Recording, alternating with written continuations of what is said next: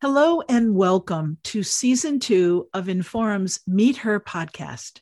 My name is Terry Barclay, and I'm president and CEO of Inforum, a nonprofit whose work includes highlighting and supporting diversity in business leadership.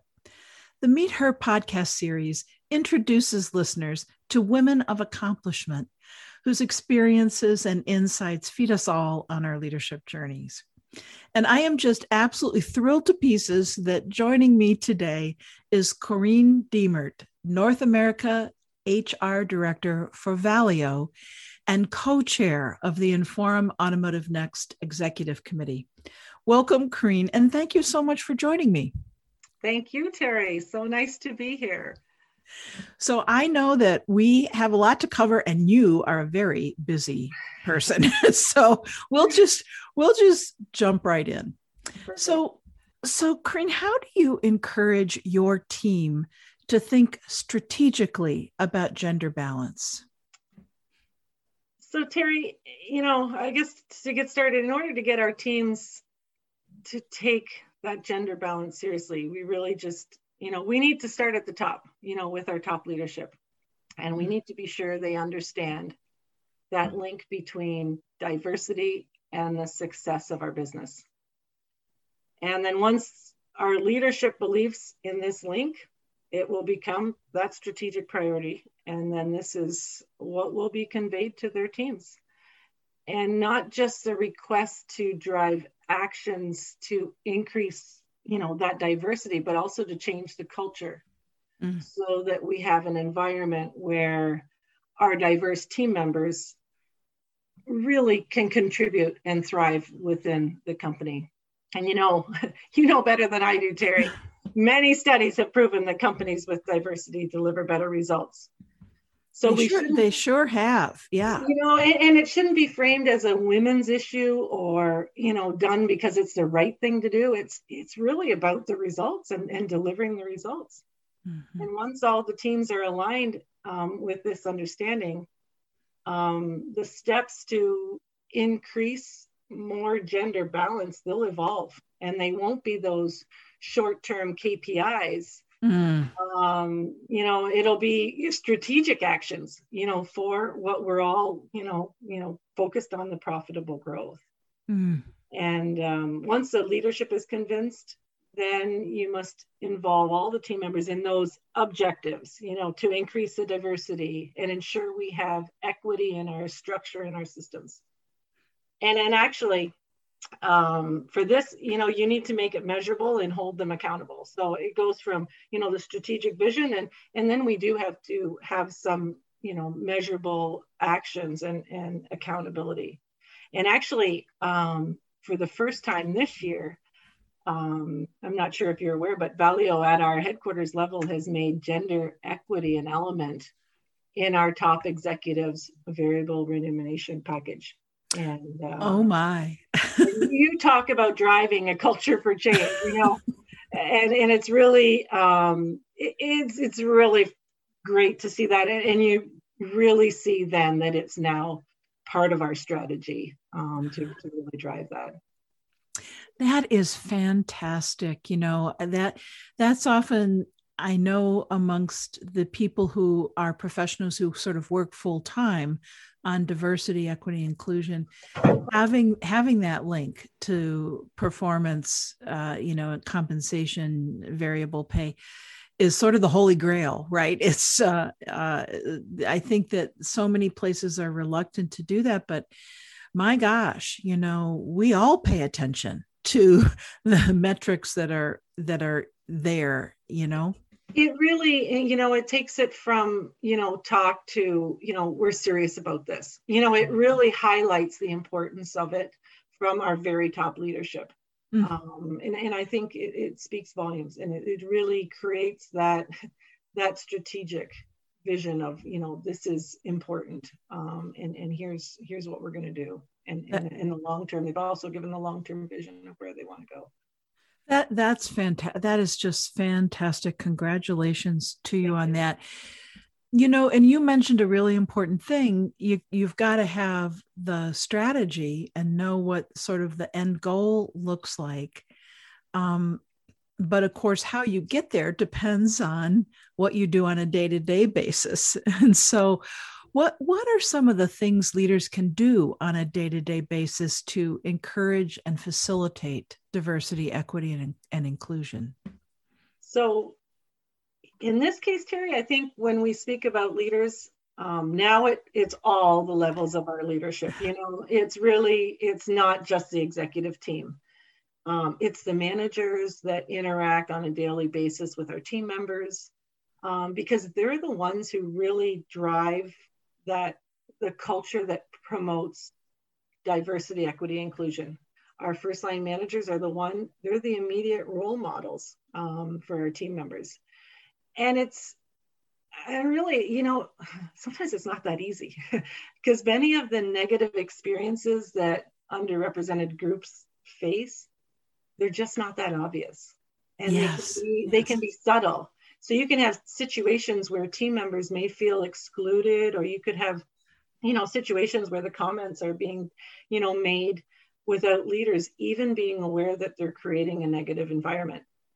Um, right. And then right. I think this these areas of concern can happen even more in an environment where you have, you know, several cultural differences because, you know, they're not aware of some of the things that they shouldn't be saying. Um, so that makes it even a little harder to address when people don't even realize they're creating a negative situation. So it comes down to, you know, us instilling some basic behaviors um, that are, you know, you know, incorporate these in your daily activities. You know, encourage participation from all team members and make sure that they're heard. So sometimes you have to draw out the, the quieter ones in a group. You know, you always hear the same people in these meetings and they're always, you know, the ones that are are speaking. Well, you gotta, you know, seek out and make sure that everyone's being heard. And we need to get comfortable with asking our team members you know i think we call them the you know those tough discussions and really ask them about their feedback on their experiences what are you really feeling and especially as i said some of these issues can be subtle and without getting this feedback we'll never address them.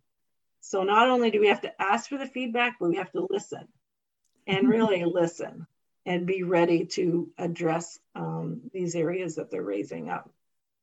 And then, you know, uh, okay, of course, we need to celebrate our differences and encourage team members, you know, bring forward um, your traditions, your culture, so that people can can really appreciate, you know, these differences.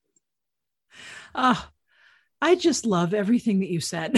you know, I think it's important. And I know the different cultures that Valeo and really any global company is dealing with on a on a daily basis. And it requires all of us to get curious about people who are different than us. And to as you said so beautifully welcome that feedback. And then to, to look at those specific behaviors you know i was just i was kind of chuckling while you were talking because um, i was just on um, a zoom call with a very senior executive at a pretty large company the other day who um, it, as in during the course of the meeting would pause and be silent. And he he actually joked and he said i have been coached that i need to create space for other people to talk. And so you know they and they've given very specific they said this is how many seconds of silence you know because we're all we all try to at least those of us who are more extroverts will rush in to fill up that blank space. And then you know we kind of crowd out the introverts or the people who are less comfortable speaking up. So sometimes it's that very specific behavior. Exactly. Exactly. Yeah, it's uh, it's interesting. It's interesting. So um so so the next thing I want to talk I want to turn our conversation a little bit to you as a leader and you know this this crazy industry that you're in um you know we we know that there's just a rapid pace of change within any automotive related organization and certainly within the industry.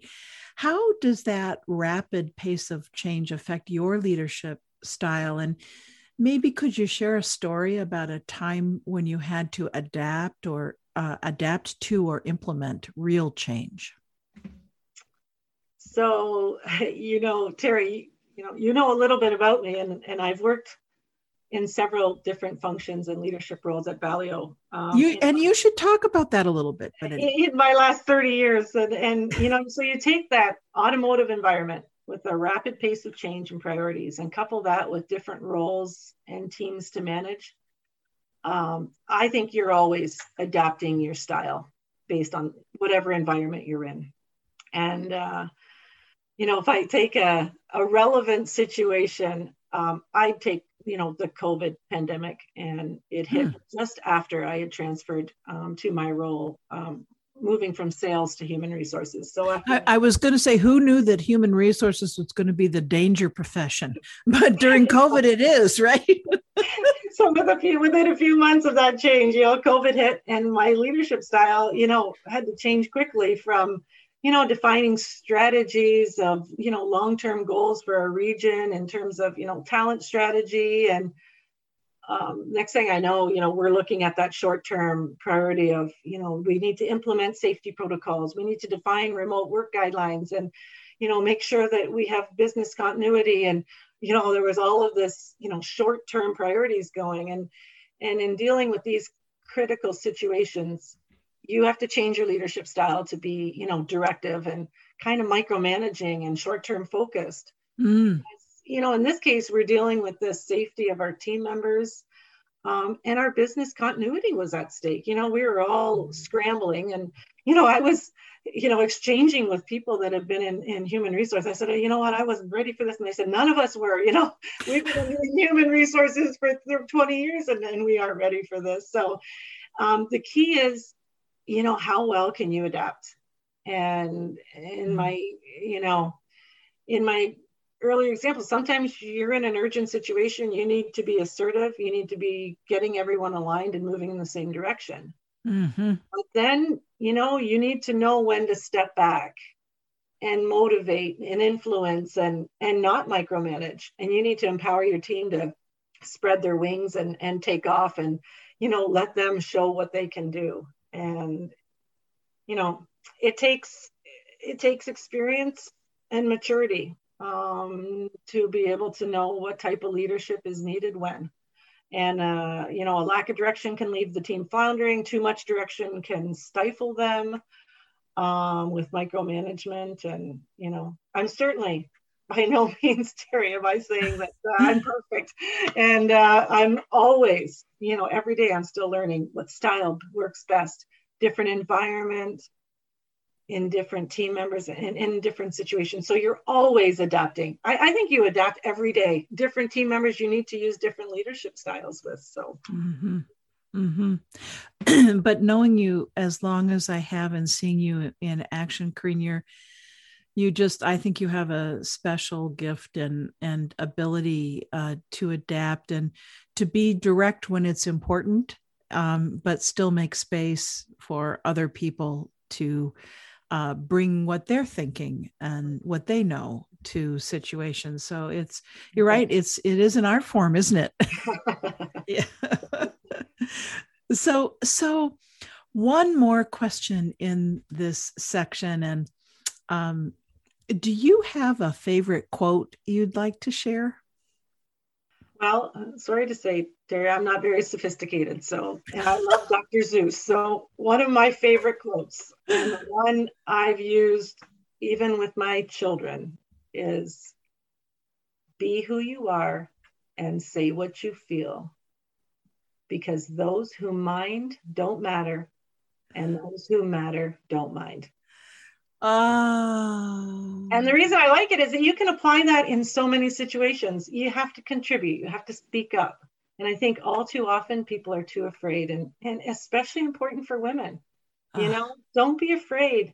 The people may not always agree with you, but you have a voice and it's better to be heard.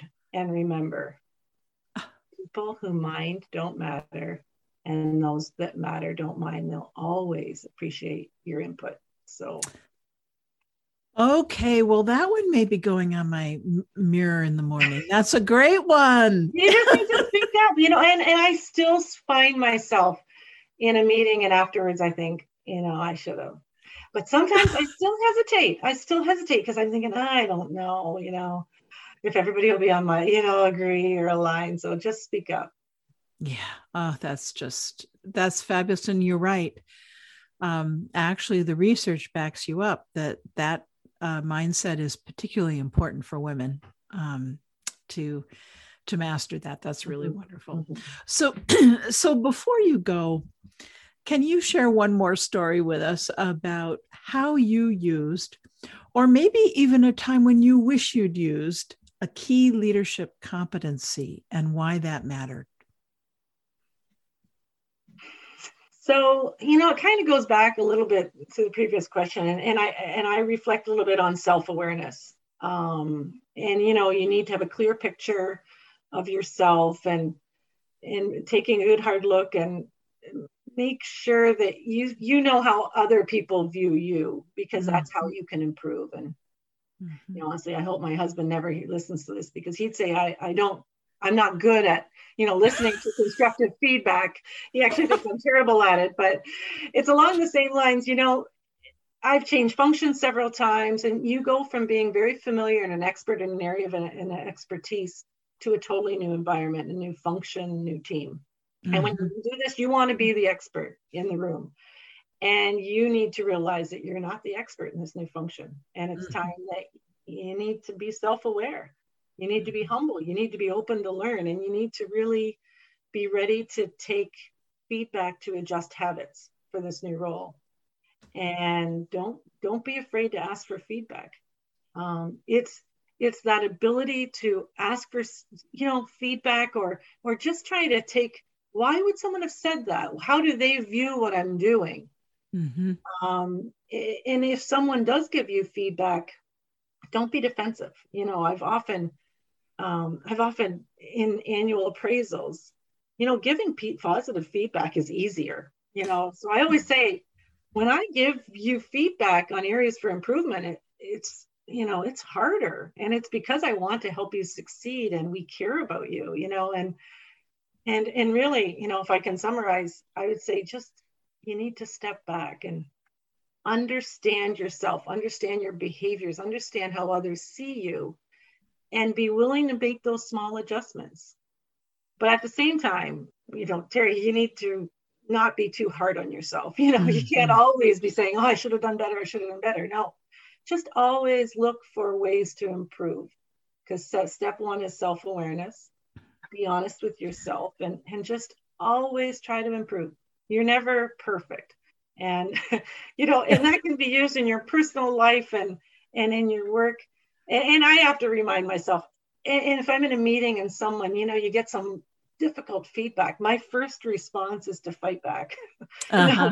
no, no it's not like that but take it take it in and think why would someone have said that and you can really improve yourself by taking you know that that look at why is somebody saying that and after you know you settle down and really listen um, uh-huh. you know it always will help you in the long run.